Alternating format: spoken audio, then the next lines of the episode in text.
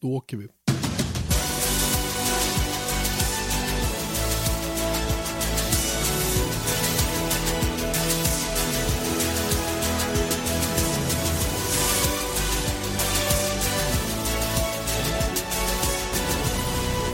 Där satt den, vignetten för Viaplay F1 Podcast. Janne Blomqvist, Erik Stenborg som sitter och laddar för eh, en ny podcast som den här veckan naturligtvis handlar en hel del om Monacos Grand Prix, det senaste racet, eh, som är någonting väldigt, väldigt speciellt och som många tycker mycket om.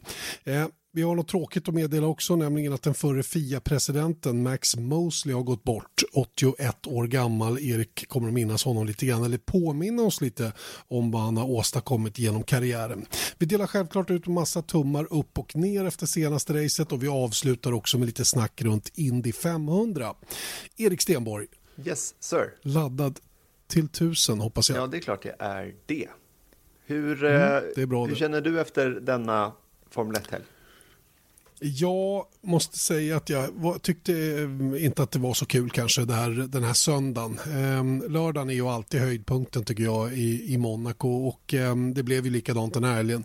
Det, det, blev inte alls något bra race överhuvudtaget. Det blev ett så superstrategiskt race som, som i, ja, det blir inte bra helt enkelt. Och ehm, det får man ju leva med. Sån är karaktären på banan, sån är karaktären rent generellt och, och man, man, man, man, man måste förstå Formel 1 väldigt djupt för att fatta fatta varför det ser ut som det gör. Och, och det vet jag inte om alla gör. Eh, jag för, vi kan väl försöka i alla fall att analysera lite grann varför, vi, varför det såg ut som det gjorde. Mm. Ja, men till att börja med i Monaco så, så det är inte så svårt att förstå för det är en otroligt tajt och smal bana och jättestora bilar numera. Så att det gör det ju svårt helt enkelt. Och sen så har vi, även om det inte är samma liksom, påverkan här så är det ändå sådana här med downforce och dirty air och sånt där och komma tillräckligt nära. Det är samma principer i grund trots att det är lite ytterligare påverkan som gör att det är svårt att komma om. Men jag tyckte faktiskt att eh, jag såg, råkade bara se en, ett Twitterinlägg från Damon Hill i eh, ja, under racet tror jag till och med att det var och då så är det någon som klagar på, på um, hur tråkigt det är i Monaco och då säger han så här, nej men hallå, it's not a race, it's meditation.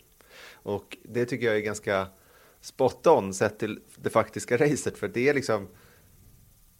Man sitter och tittar på de här bilarna som kör där och det är ändå coolt och det är en klassisk bana och allting sånt där. Men för mig som är F1-fan i grunden tycker liksom att jag skulle inte vilja mista Monaco.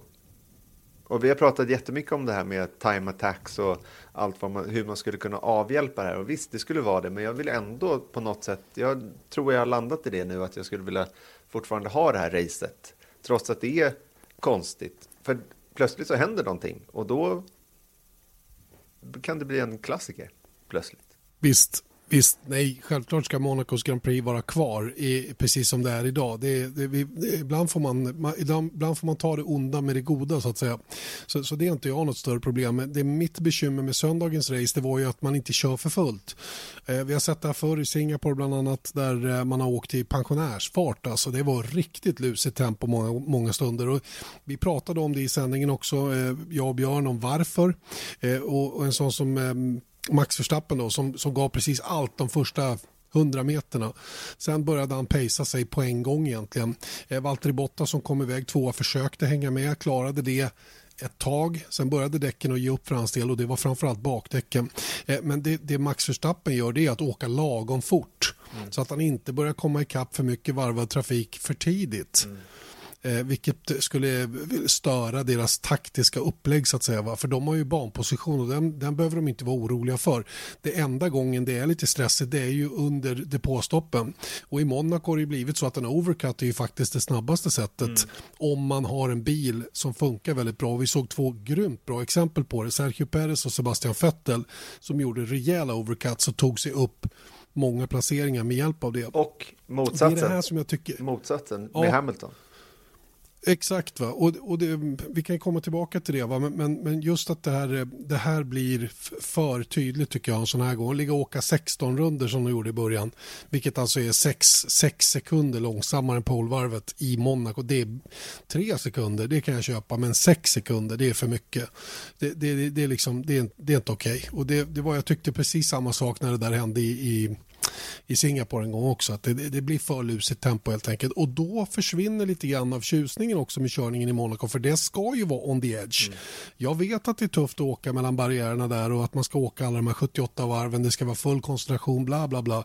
Hela den. Ja, fine. Men då måste de åka nära gränsen åtminstone, inte långt under den. Nej, och det är det som kanske är ytterligare bevis på att det var ju, det var ju folk som bröt i söndags, men det var inte på grund av eh, tavlor. Utan det var tekniska Nej. problem. Visst, och eh, ja, nej, men jag, ja, det, det, så det är väl det enda jag känner liksom så här efteråt. Va? Men, men Monaco, nej, nej, det är klart det ska vara Monacos Grand Prix, det är inget snack. Vi, vi, det finns ett sånt race på kalendern och det, det hör hemma där. Det finns så många andra saker och framförallt lördagen är ju som sagt otroligt cool när de verkligen får ladda på under sina kvalvarv. Det var ju faktiskt så att eh, man, det tog sig lite för mycket under kvalet också. Mm, absolut, och det är någonting som jag skulle vilja liksom landa i någonstans. Att om man tittar på hela helgen i Monaco så ger den någonting. Kolla vad som har hänt nu efter Monaco. Och det är ju för att i mångt och mycket så tror jag att det är för just att det var i Monaco. Och då är det ju att även om man inte pushar så hårt i racet så var det ju till exempel Ferrari Speed. Det var ju en helt ny typ av bana som vi aldrig kommer se mer den här säsongen. För att på den här, även om vi kommer på en stadsbana i Baku så är det inte på det här sättet. Och helt plötsligt kunde Ferrari vara med. Det piggade upp. Sen så dessutom mm. då det som hände med Leclerc under lördagen att han faktiskt stod på pole och sen så kraschar han. Och det är ju också, det är ju Monaco som gav det, liksom den händelsen gjorde Monaco så att säga. Och därav... Vet du vem? Mm. Ja, förlåt. Fortsätt. Nej, fortsätt. Och därav så, så, har vi liksom helt plötsligt eh, eh, motsatsen till exempel med Mercedes. De har tappat ledningen i båda VM-tabellerna tack vare Monaco, så att säga. Mm. Om man väljer att se det så. Och, och Red Bull leder alltså VM för första gången eller Max Verstappen leder för första gången VM som förare. Mm. Eh, Honda leder VM och det har de inte gjort sedan 1991. Nej.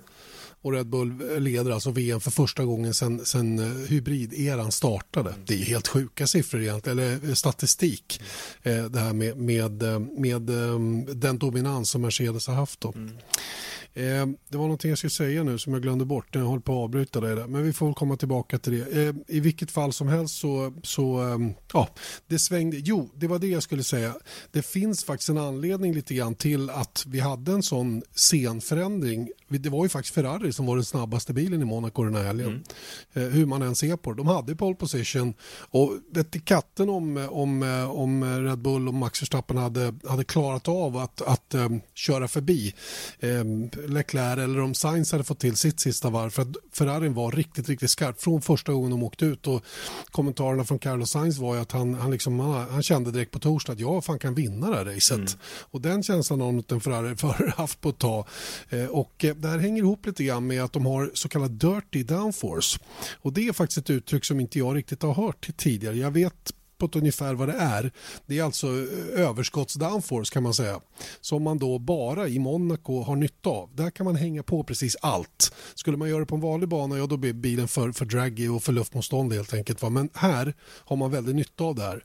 Eh, och det är det som gör att de, eh, de hade bättre möjlighet att få igång sina däck utan att köra slut på dem i förtid som Mercedes gjorde. De tvingades ju gå väldigt, väldigt aggressivt med setup för att få igång däcken överhuvudtaget. Och det kostade då eh, däcksliv istället va? för både Bottas och Lewis Hamilton. Mm. Och det här som är också då outline i Monaco, att det är just det här. Jag tycker bara en sån grej är ganska spännande om man tänker på när vi skulle åka till Spanien. Då sitter jag och säger att det kommer bli dubbelt Red Bull för att det är många snabba kurvor där. Och då, motsatsen då så tänker man ju att nej, men då kommer ju Red Bull vara ingenstans i Monaco. Men istället så dominerar de där och, och de får spö i Spanien. Så det, det är lite rörigt sett till eh, vad man vet och tror om de här bilkoncepten, var de passar och var de inte passar. Och faktum är att det är ju det här med, med däcksliv och hur man, hur man får däcken att fungera då som, som styrde det här. För att det som Mercedes hade nytta av i Barcelona, ja det jobbade emot dem i Monaco och vice versa då för Red Bull. Så att, ja, det, är, det är lite fascinerande. Men det här var ju en one-off. Monaco är en one-off. Vi ska åka i Baku så småningom. Det är också en stadsbana men av en helt annan karaktär. Så där kan, vi kan liksom inte säga att det kommer flera sådana här race utan Monaco är väldigt, väldigt speciellt i det avseendet. Men icke desto mindre förbaskat kul att Ferrari var med där framme igen och att Leclerc då lyckades ta pole position. Vet du förresten när det senast var en förare som hade pole men inte kunde ta starten? Ja, på Magnicour 1996. Michael, var... Michael Schumacher. Han hade pole oh. och kunde inte starta. Nej. Det här var en statistik som jag skulle komma med senare i programmet. Men, alltså. Och även det där om alla nya VM-ledningar, Red Bull, Honda och allting. Det hade jag förberett till tidigare. Men det är ju... ah, Okej, okay. så jag, jag pajar hela grejen. Jag pajar alltså. lite, pajar lite. Men vi får komma på någonting ja. annat tills dess det får vi göra. Det kommer vi nog kunna göra. Ska vi, eh, ska vi eh, lämna generell, generella känslan runt Monaco och istället landa lite grann i det tråkiga då som, som har hänt eh, häromdagen, nämligen att Max Mosley då, 81 år gammal, har, har gått ur tiden. Ja, precis. Och eh, då kanske vissa i alla fall frågar sig vem var Max Mosley? Jo, det var ju, han var ju FIA-president då mellan 1993 och 2009. Han satt alltså på posten innan Jean Tott eh, tog över och det är ju Jean Tott som sitter på det där ämbetet idag. Ehm, och han var ju, skulle man kunna säga, den absolut mäktigaste mannen inom motorsport ett tag. Även om man såg på, på ehm, Bernie Ecclestone kanske som den personen, men han, hans inflytande var ju liksom specifikt Formel 1. Max Mosley var liksom när Fia liksom fick en en mycket större roll inom motorsporten och då var han på presidentposten under de här 16 åren. Så att han var en otroligt mäktig man. Eh, jag kan ta lite bakgrund då. Han föddes alltså 1940 eh, och hans pappa var Sir Oswald Mosley. Han var alltså en fascistpolitiker som, han, som Max Mosley då fick utstå en hel del spott och spä för. För att bland annat då när hans föräldrar gifte sig så var Adolf Hitler en av bröllopsgästerna. Eh, och det var ju ingenting som var, var liksom positivt i England postkrigs, andra världskrigseran så att säga. Eh, han var utbildad jurist och tävlade själv i sportvagnar och eh, kom så högt upp som i Formel 2. Han körde faktiskt det här racet som Jim Clark omkom i 1968 på Hockenheim.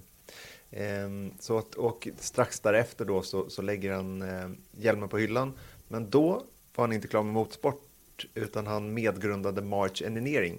Eh, och hade bland annat då Ronnie Pettersson som förare och March Engineering var en av de här riktiga toppstallen under 70 och kanske tidigt 80-tal, eller? Inte tidigt 80-tal. Ja, 70 i alla fall. Ja, 70. 70 i alla fall. 70 var den bra. Tidigt 70 skulle jag säga.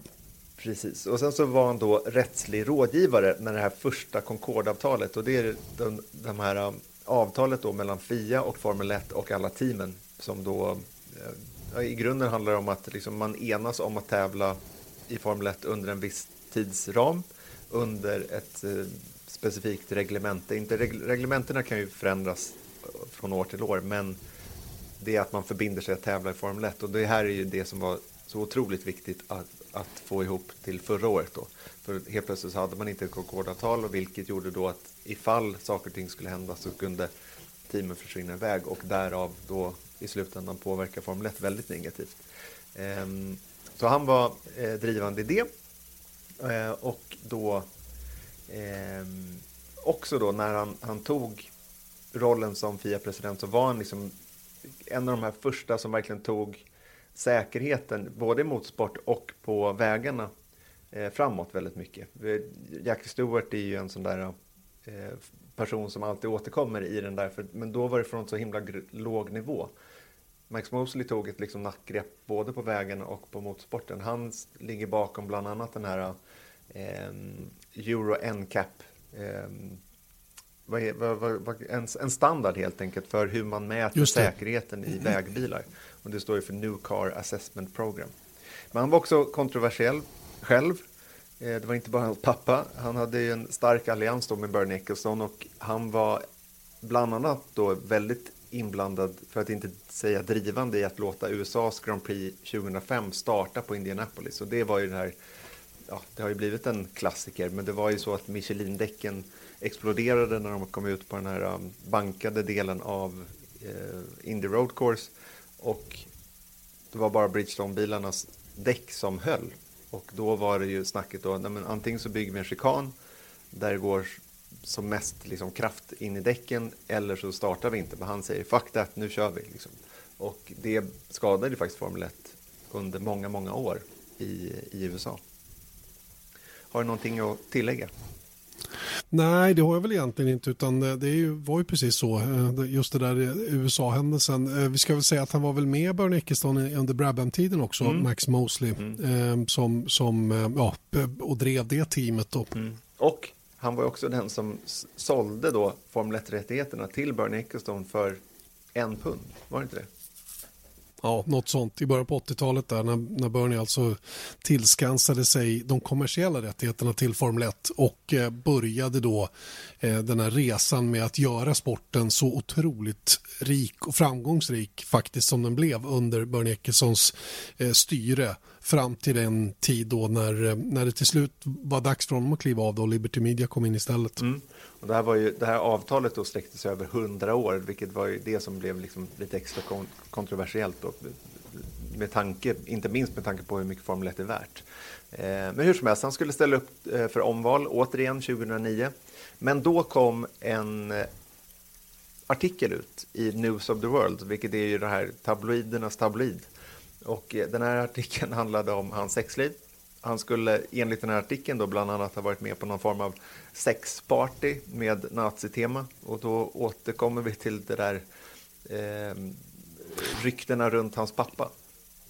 Det var väl i alla fall skinnkapsar och sådana saker. Jag vet inte hur bekräftat det var just nazitema. Men det var ju väldigt suspekt i vilket fall som helst och, och såg inte bra ut för en man i hans position och med den bakgrunden. Nej, för, och det är det man ska komma tillbaka till det där nazitemat och skinnkepsar och allt vad det var. Han stämde faktiskt News of the World och vann. Men det är ju en sån där, det ligger i sakens natur att det är inte lika uppseendeväckande som, som själva artikeln. Så att han, det är klart att hans anseende blev skadat där oavsett eh, hur det där hade gått till. Men eh, hur som helst då att, att han hade fortsatt förtroende från FIA men på grund av allt det här då så valde han att inte ställa upp igen och då lämnade han över då stafettpinnen till Jean Tott. Det var faktiskt Ari Vatanen som utmanade Jean Tott för att bli fria president det året då. Men, mm. men nu har Jean Tott. Jag kommer ihåg det.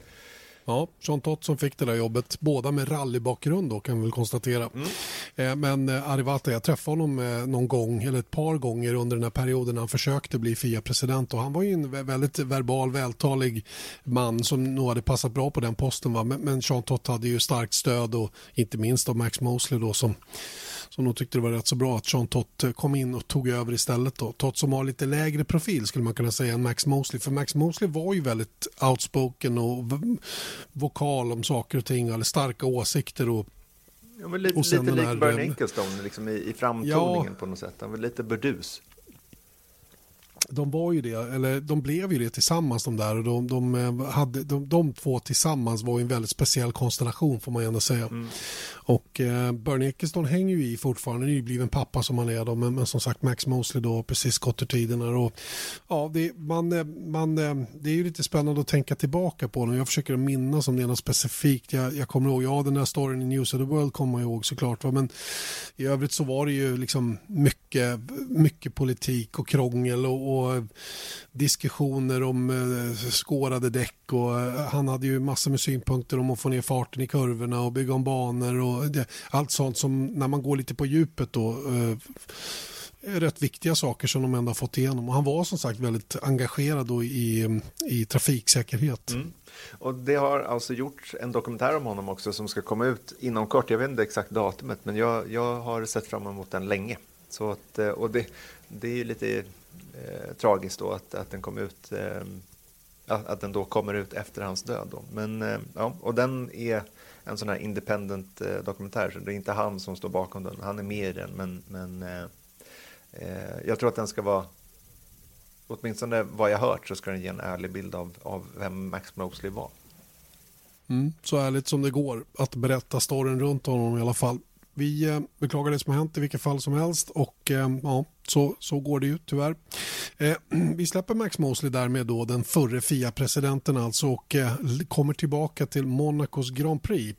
Eh, för att eh, tummar upp och ner, det har vi några stycken som vi vill dela ut trots att racet blev som det blev. Mm. Och den första går ju då självklart då till Max Verstappen. Han är alltså den 60, förutom den här statistiken som ni redan har hört, Eh, så är Max Verstappen den 64 föraren i historien som leder VM. Och det som jag tycker är väldigt talande för den här säsongen är just att han går in i Monaco med minus 14 poäng på Hamilton och kommer därifrån med plus 4. Vilket säger liksom ganska mycket om hur viktig den här säsongen kommer vara i att inte få sådana här eh, tavlor liksom, som, som Hamilton hade den här helgen. Han har inte råd med det. Det här, kan vara, här, det skulle ju i värsta fall kunna vara otroligt utslagsgivande. Visst, och det visar ju också den här jakten på extra poängen då för snabbaste varv som de är ute efter hela tiden. Då. Och här hade ju faktiskt Hamilton, eller Hamilton, eh, det var ju hans möjlighet så att säga, få en extra poäng, det var att ta det, det gjorde han. Eh, det intressanta var ju dock att Red Bull den här gången avstod från det de hade ju faktiskt möjlighet, om jag kommer ihåg rätt, att plocka in Sergio Perez som, som tog haft ett fritt stopp eh, och därmed kunna gått in och lagt på mjuka däck för att göra tävlingens snabbaste varv han då istället för att ge åtminstone Red Bull poängen eller snoren från Mercedes och Lewis Hamilton. Den här gången gjorde man det inte. Det har ju varit lite svårt för teamen att bestämma sig för hur de ska göra med det där. Eh, risken är att man öppnar en liten burk med maskar där om man, om man börjar det där spelet så att säga. Mm, verkligen, och det, jag tror att eh, det är väl lite den där grejen att här, har, har du vunnit 25 poäng så, så man vill inte riskera de där 25 poängen för en extra såklart. Men Hamilton Nej. hade ju nästan ingenting att förlora. Nej, och en sån som Perez hade ju ingenting att förlora på det. Där hade de kunnat använt honom till just det då. Och jag är helt säker på att han hade kunnat klara det också. Å andra sidan, ja, jag vet inte. Det, det, det, är, det är kul ändå att den där poängen finns och att den kan komma att bli rätt så eh, avgörande. Det är trots allt 23 poäng att köra om under året så att eh, man, ska inte, man ska inte bortse ifrån det och, och tycka att ja, men det är bara någon enstaka poäng. Det kan bli rätt mycket i slutändan. Mm. Ska vi ge en nedtumme? Ja, det får väl bli det som hände med Ferrari och Charles Leclerc får man väl ändå säga. Ehm, det blev alltså ingen start då. Leclerc som gjorde ett grovt misstag ska jag säga mm. Eh, i andra delen av chikanen runt swimmingpoolen. Det, det, jag tycker det, var ett, det var ett stort misstag han gjorde. Eh, han, han svänger alltså in i den högersvängen för tidigt, tjuvar lite, eh, tajmar insvängningen dåligt, slår i högerhjul, slår sönder trackrod var det som gick av enligt Charlie Häggstam. Mm. Och det var det ju för att det är den som håller hjulet på rätt, på rätt riktning så att säga. Då. Och eh, han smäller ju då rakt in i, i, i barriären på utsidan. Eh, så var det med det och det, sånt kan ju naturligtvis hända va? men det var inte bra utav Leclerc att göra ett sån grov miss i det där läget. Det är lite ovanligt för att vara honom. Eh, men, men sen har vi hela nästa situation då där Ferrari naturligtvis tar isär lådan, de tittar i lådan, konstaterar att den är hel och, och, sätter ihop bilen igen och allt verkar frid och fröjd. Leclerc ska få starta från pole position, åker ut på sitt sighting lap och så kommer han ur chikanen på baksidan och så bara skriker no, no, no, no, gearbox boys, gearbox på radion mm. och eh, det slutar med att han kommer in i depån och de får ju naturligtvis börja titta på det där och kan inte ta starten. Eh, och, och, det visar sig då eh, efter lite noggrannare undersökning att det är inte växellådan utan det är en, en, en mindre del där drivaxeln går in i hjulet på vänster sida. Mm det vill säga på motsatt sida från kraschen då, som går sönder. Och, och det är ju ett, ett, ställe där man normalt inte tittar efter en sån här smäll då, när man vill kolla och, och utvärdera huruvida det har blivit skador på växellådan eller inte. För växellådan var det inget fel på mm. nämligen, mm. utan det var den här biten. Men det kan ju ändå bli en smäll som, som liksom fortplantar sig ut och eh, uppenbarligen hade skadat den här delen för Ferrari själva kommer fram till att det hängde ihop med kraschen som Charlie Leclerc var med om då i, i slutet på Q3. Mm. Och jag hörde faktiskt att eh, av den här eh, gamla F1-mekanikern Mark Priestley så säger han att det är värre när man träffar ett räcke är att det är nästan bättre att gå in med rumpan först.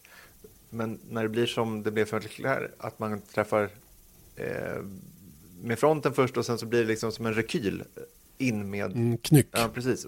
Då, för då blir också liksom, vinkeln in mot räcken blir liksom rakt in från fälgen rakt in i växellådan så att säga. Eh, så det ska tydligen vara lite sämre än att träffa den liksom med rumpan för då bryter man av det. Liksom. dåliga rutin i vilket fall från Ferrari Mm, måste jag säga. verkligen. Som, som inte hade koll, koll, på, koll på de här bitarna. Va? Och eh, det kostade dem segern. Mm. Eh, och eh, kraschen som sådan kostade kanske Carlos Sainz också pole position. Man vet inte, det, det är ju så hypotetiskt. Så det, det, just den biten behöver vi inte gå in på. Det var många som, som, som eh, som hävdade att de hade ett polvar på gång där när det blev röd flagg efter, efter Charlie Leclercs krasch då med bara någon minut kvar av Q3. Mm. Oavsett vad eh, tycker jag att det var slarvigt av, av Ferrari att inte ha bättre koll på de här bitarna. Det fanns tid till det och de borde ha gjort en noggrannare undersökning och Leclerc borde heller inte ha gjort det misstag han gjorde. Jag tycker faktiskt att Ferrari och Leclerc får skylla sig själva den här gången. Mm. Tyvärr så var det Tummen så. ner. Det hade varit kul att se honom vinna liksom, efter det här eh, fasansfulla facit som han har i Monaco med ja, han har tagit start fyra gånger, kommit i mål noll gånger och nu tog han inte ens starten då från pole position. Nej. Och vi kan väl upprepa det då. Senast det där hände var alltså 1996 då på Magny-Cours säger du. Och det var Michael Schumacher som, som eh, hade pole men inte tog starten. Eh, men eh, vi kan inte hålla på att dela ut tummar ner hela tiden. Vi måste ju upp med en också. Mm. Och den här går till Red Bull och då har vi all den här statistiken och runt att då, då var det första gången som de är i VM-ledning sedan 2013 och första gången som Honda leder VM sedan 91 då. Men det var liksom lite också deras tur att visa en masterclass med strategin, för det har de ju liksom bommat lite på. Eller snarare så att, att Mercedes har gjort det bättre än de under tidigare delen av säsongen och nu vänder de det genom Perez. För jag tycker kanske inte att Perez ska få en tumme själv utan det är bara Red Bull här som jag vill ge tummen till. Mm.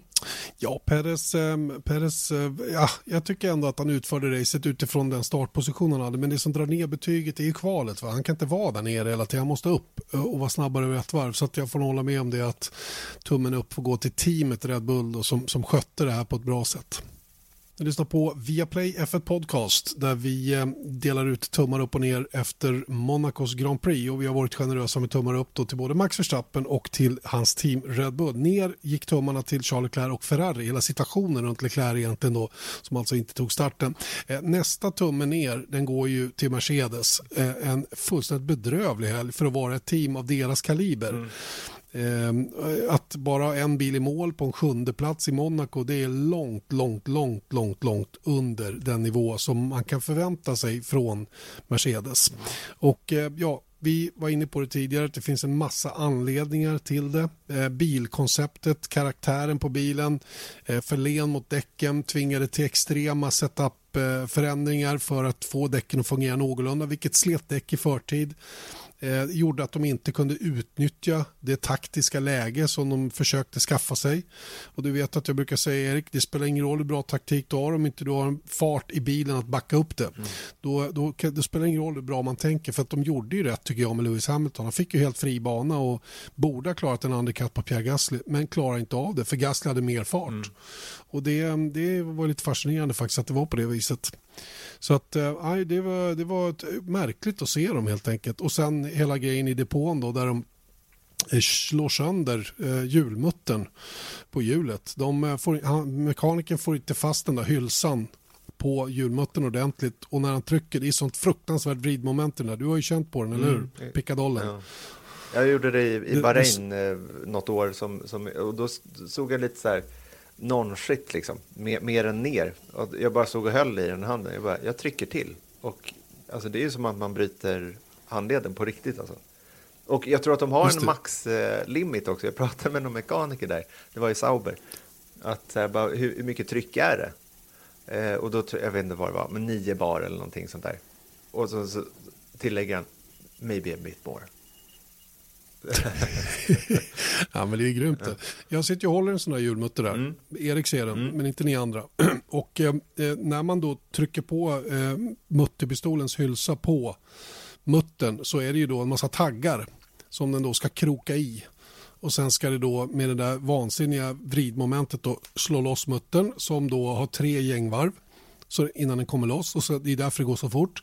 Men det som hände var att den var inte riktigt på hylsan på muttern och när han då tryckte igång den där då körde han sönder alla de här taggarna som de här spåren som, ska, som man ska greppa tag i i hjulmuttern med och det blev runt. Mm.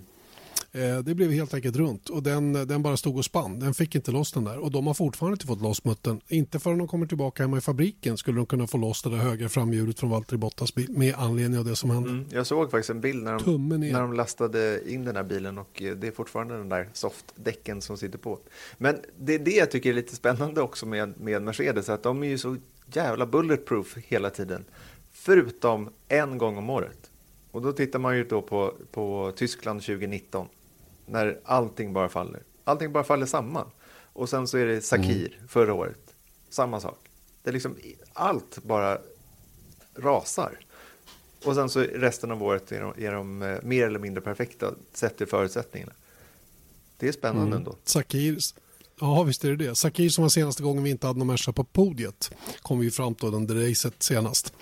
Eh, oavsett vad så ska de inte ha någon tumme upp Mercedes och de har lite att fundera på nu. De behöver komma tillbaka från det här men det brukar Mercedes vara bra på. andra sidan eh, är det några som liksom går hem, knyter näven i fickan och tänker att nu jävlar ska det inte bli så här något mer utan nu, nu kör vi. Det brukar vara det här teamet. Va? Så jag är helt övertygad om att de går hem, lär sig av det som inträffade och kommer tillbaka starkare. Mm. En uppåttumme då?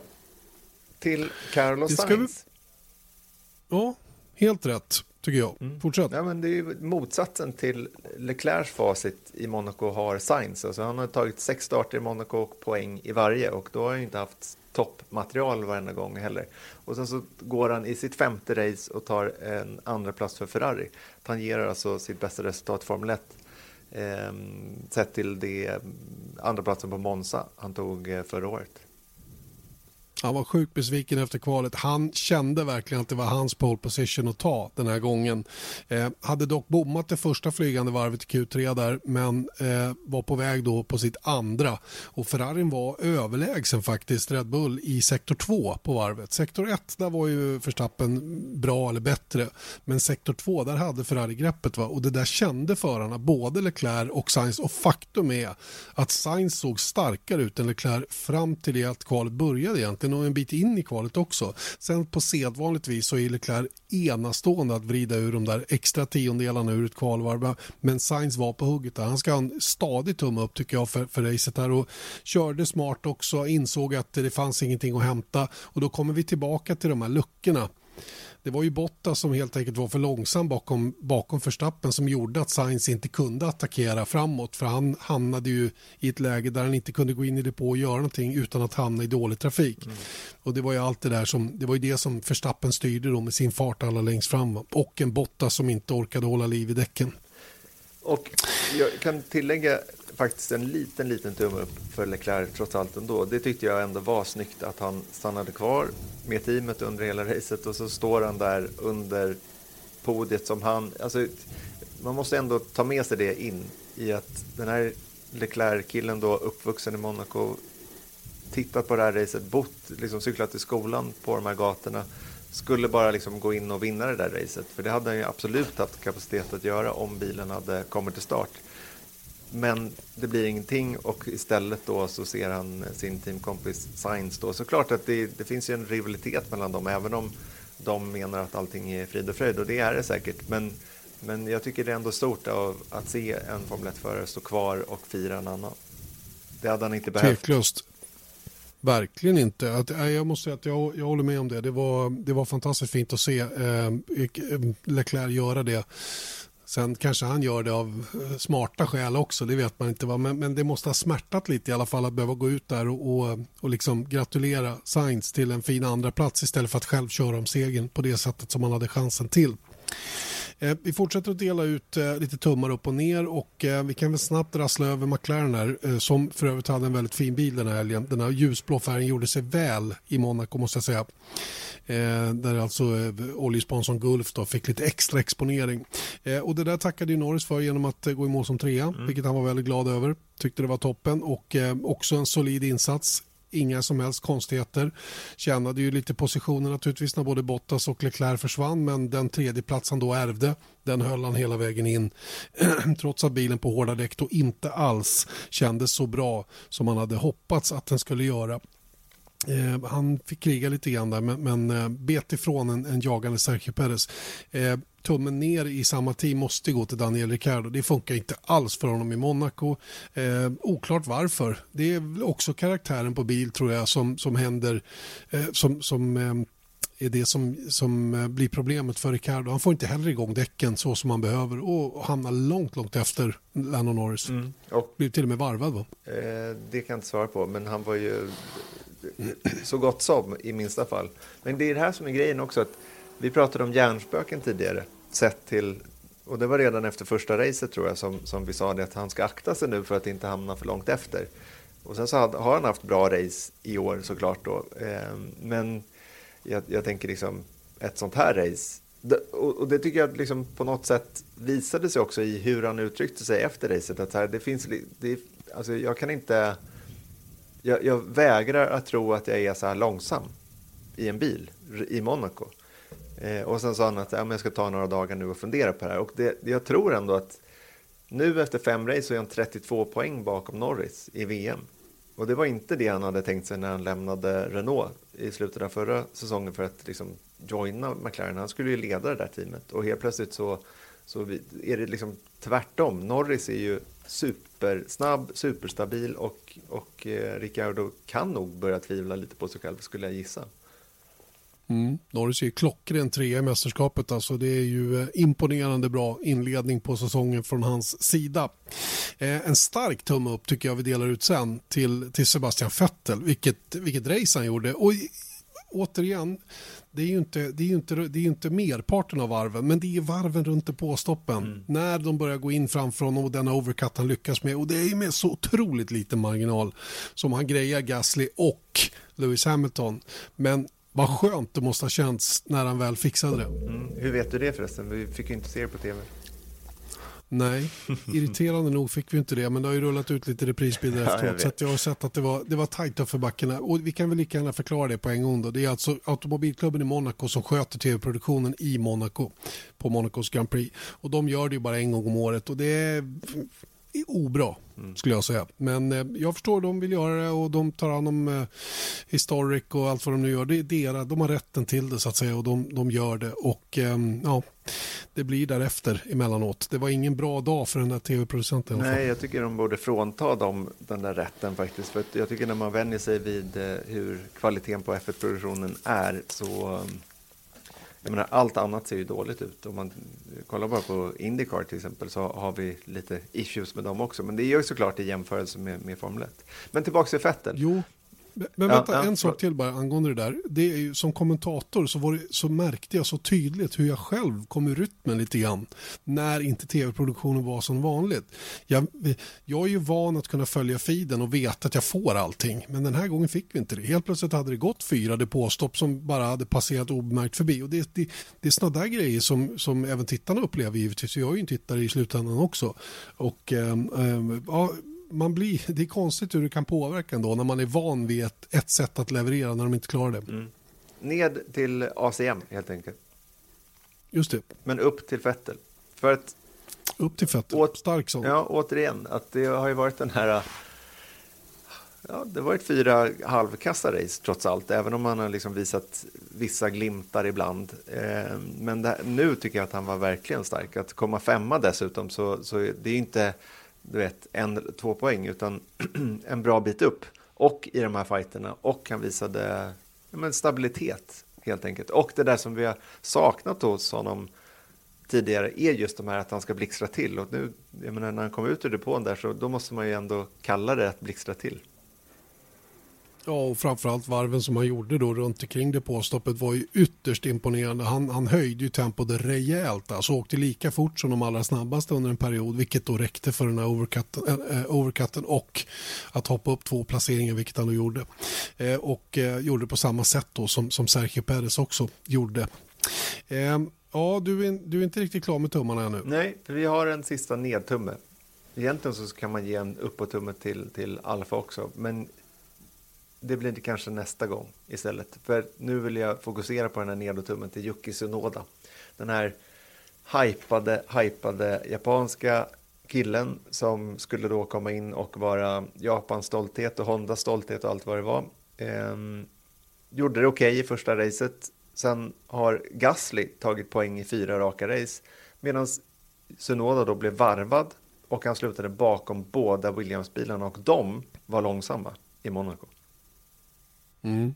Ja, nej, det, var, det, är, det har gått tungt. Alltså, det har gått troll i det skulle jag säga för Sonoda senaste, ja eller egentligen ända sedan säsongen startade. Han gjorde en stark, hyfsat stark premiär då med en sen omkörning upp till poängplats och bla bla.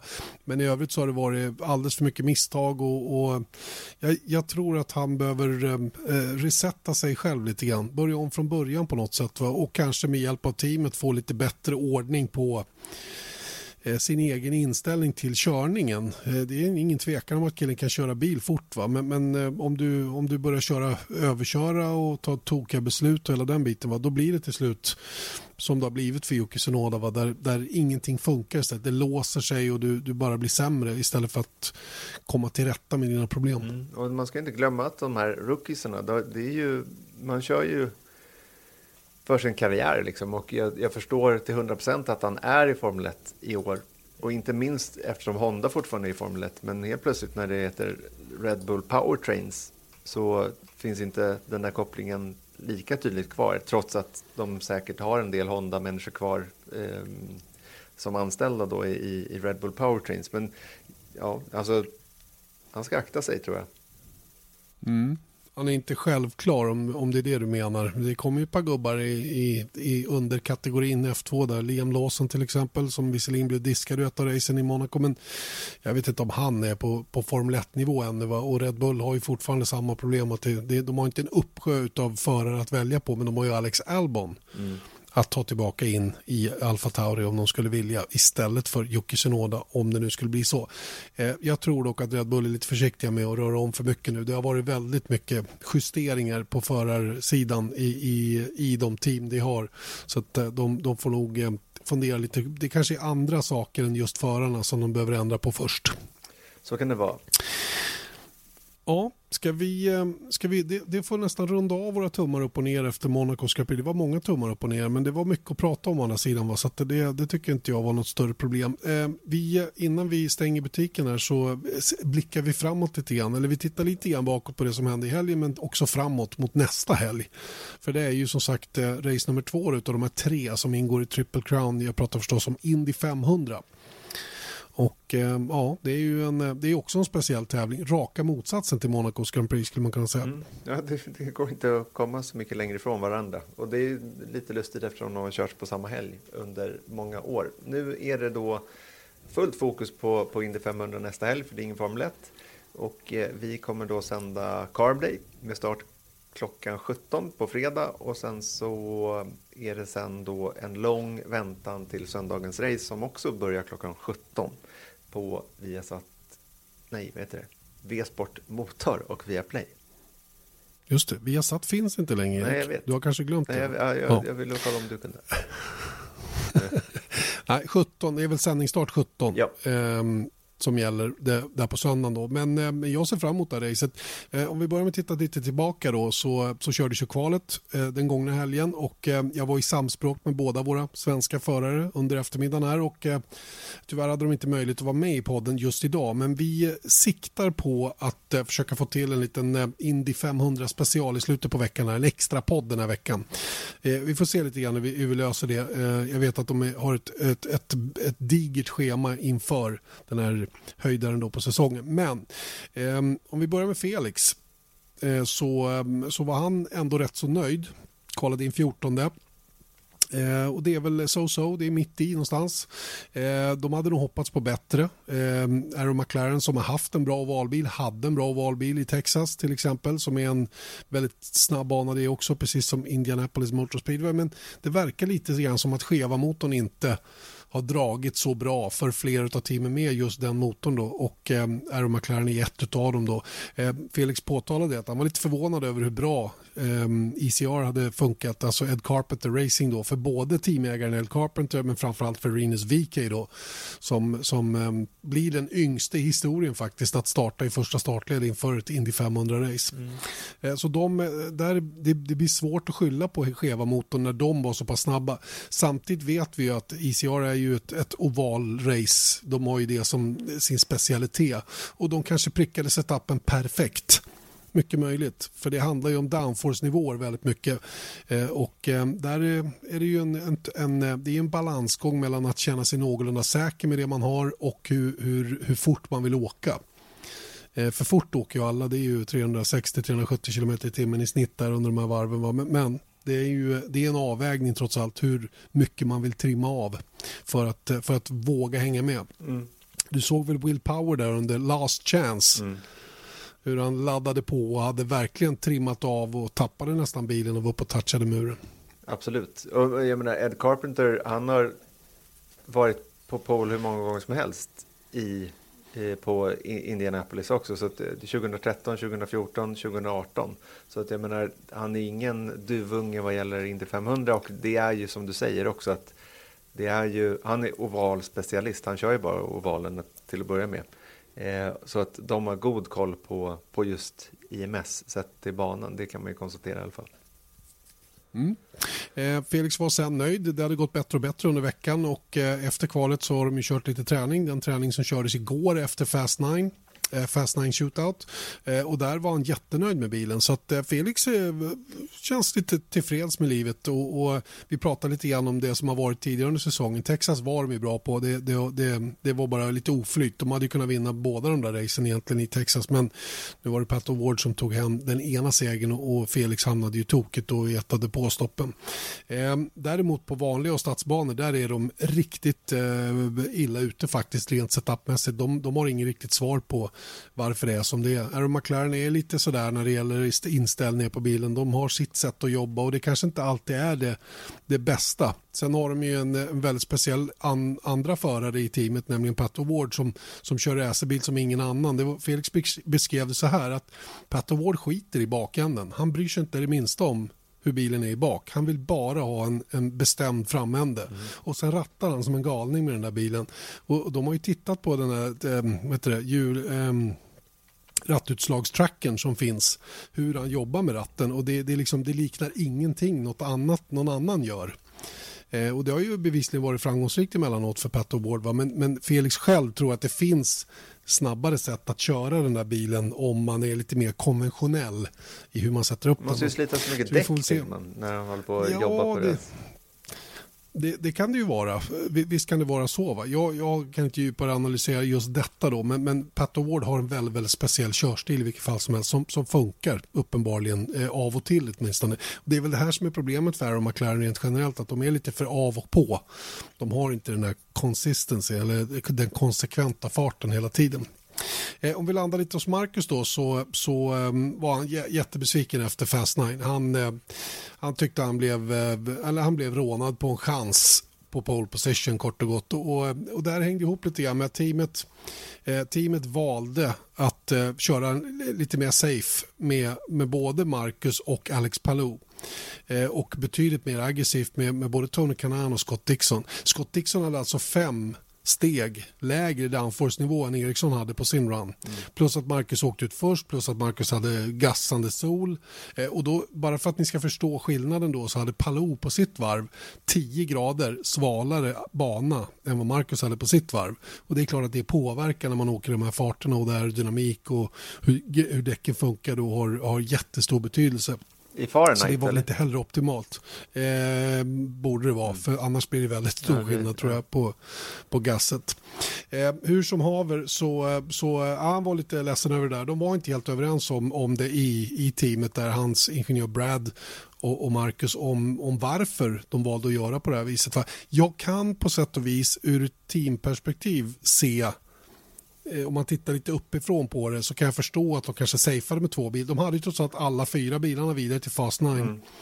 Eh, de visste att Scott var snabb. De litar på Scott som är oerhört erfaren och, och bevisligen klarar av den här typen av utmaningar. Och jag tror att Chip ville ha alla sina fyra bilar hela hållna in i racet där. Nu hade ju Palou redan kraschat en gång efter att ha blivit övermodig under, under själva kvalet eh, och trimmat av för mycket downforce. Och det, ja, Ja, men... Jag kan inte ha, jag, jag, kan inte ha några synpunkter på det. Jag bara känner att Marcus fick aldrig riktigt chanser och det kan jag tycka är synd. För det är så oerhörd uppståndelse runt en pole position på Indy.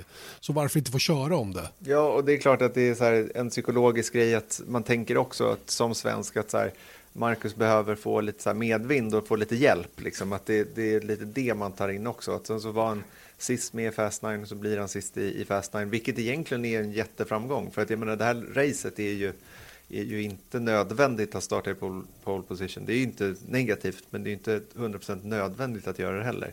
Men det är just det där. Jag, men återigen från teamperspektivet så om målet är någonstans att ta pole och man vet att man har bäst chans på sista runnen, då är det klart att man vill ju...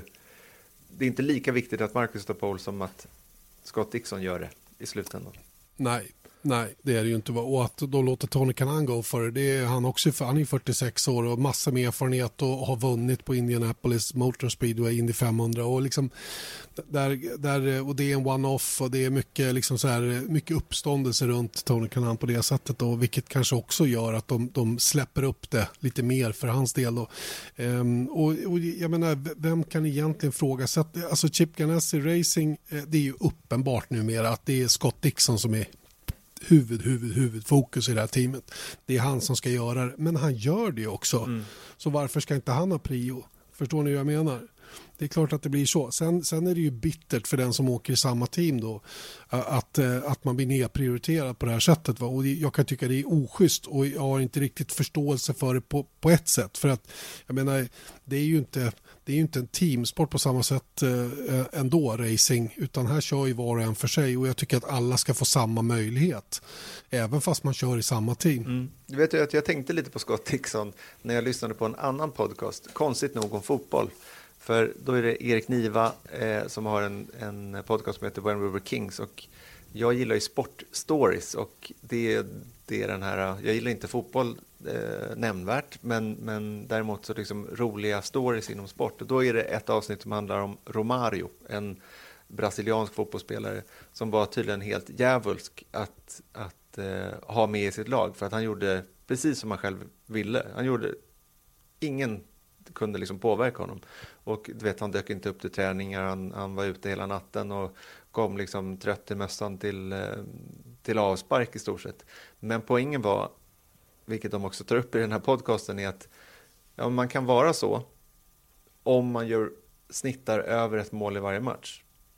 Då är man svår att röra. Om man gör mest mål i hela Europa, då får man träna på det viset. Men när man inte gör det, då får man inte träna på det viset. Och det är lite likt med Scott Dixon. Jag menar inte att han inte jobbar, jag tror att han jobbar stenhårt han också. Men ger man, liksom, får han prioriteten och han tar hand om prioriteten, ja, vad ska man göra? Det är lite likt eh, Lewis Hamilton Nej. också. Ja, och framförallt Michael Schumacher ja. som såg till att skaffa sig sådana förutsättningar genom att vara prioriterad och, och liksom ah, hallå, han gjorde fem, han, det, framförallt var det ju Ferrari och han gav dem fem VM-titlar. Det, det, är svårt att ifrågasätta det då. Sen är det ju alltid lika jäkla surt för den andra ändan. Mm ja, men jag kanske hade gjort lika bra om jag hade fått chansen. Ja, men ja, du vet, det kanske inte går och det är ifs and buts liksom. Men, men eh, ja, jag, jag måste känna lite med Marcus. Jag tycker det är synd om man, om man inte får chansen riktigt så som jag tycker han borde få det då. Men, men eh, ja, mm. nu är det ju 200 varv till att köra på Indianapolis Motor Speedway och som Marcus själv sa, han är ju supernöjd med outside row 3 eh, som det är nu i det här fallet då som nionde bil. Eh, det är ju topp toppen, toppen kvalresultat har man tagit alla dagar i veckan. Men när man känner att man har fart i bilen för att ta pole position mm. och blir snuvad på det för att man har en väldigt konservativ inställning i teamet oavsett anledning så, så kan jag förstå den frustrationen till 100 procent. Till 100 procent här också. Men vinner han på söndag, då är allting löst. Då är allting förlåtet, så, mm. så är det. Och eh, ja, varför inte? Han har väl lika god chans som, som någon annan i topp 15 att ta hem segern. För jag tror att uh, ungefär där går gränsen för att klara av att vinna. Visst, man kan ha tur från sämre startposition än så, men någonstans 15 och uppåt, kanske till och med topp 10 uppåt. Uh, vi får väl se lite grann hur svårt det är att köra förbi Eh, det är ju det med Dirty Aero. de här bilarna med aeroscreenen har inte blivit lättare att, att följa varandra med så att säga. Och eh, det kan, det kan ju påverka. Och sen har vi det här med att ligga längst fram, klyva luft, hur mycket soppa extra det går, hur det då kompromissar den taktik man väljer och så vidare. Och så vidare. Så det gäller att ha koll på läget när eh, när det kommer till nästa söndag och ni missar ingenting om ni tittar på V-sport Motor och Viaplay. Korrekt. Är vi klara där? Jag måste nog säga att vi är det. Mm. Ja. Vad kul. Eller ja, vad, ja, synd. Ja, men det var ja. det väl. Jag tycker, ja, det är synd att det är slut, men det var kul att göra podd. Precis. Och vi är tillbaka nästa mm. vecka igen. Ja, ja, Eller kanske till och med, till och med den här veckan. Förlåt. Ja, det, till och med den här veckan. Ja. Just det, det ska vi inte. Vi, vi, vi siktar på det. Mm. Vi säger det. Håll koll på våra sociala medier så dyker det nog upp en, en extra podd inför Indy 500 också. Vi hoppas på det i alla fall. Tills dess säger vi nu tack och påtrön. Ha det gott. Hej då.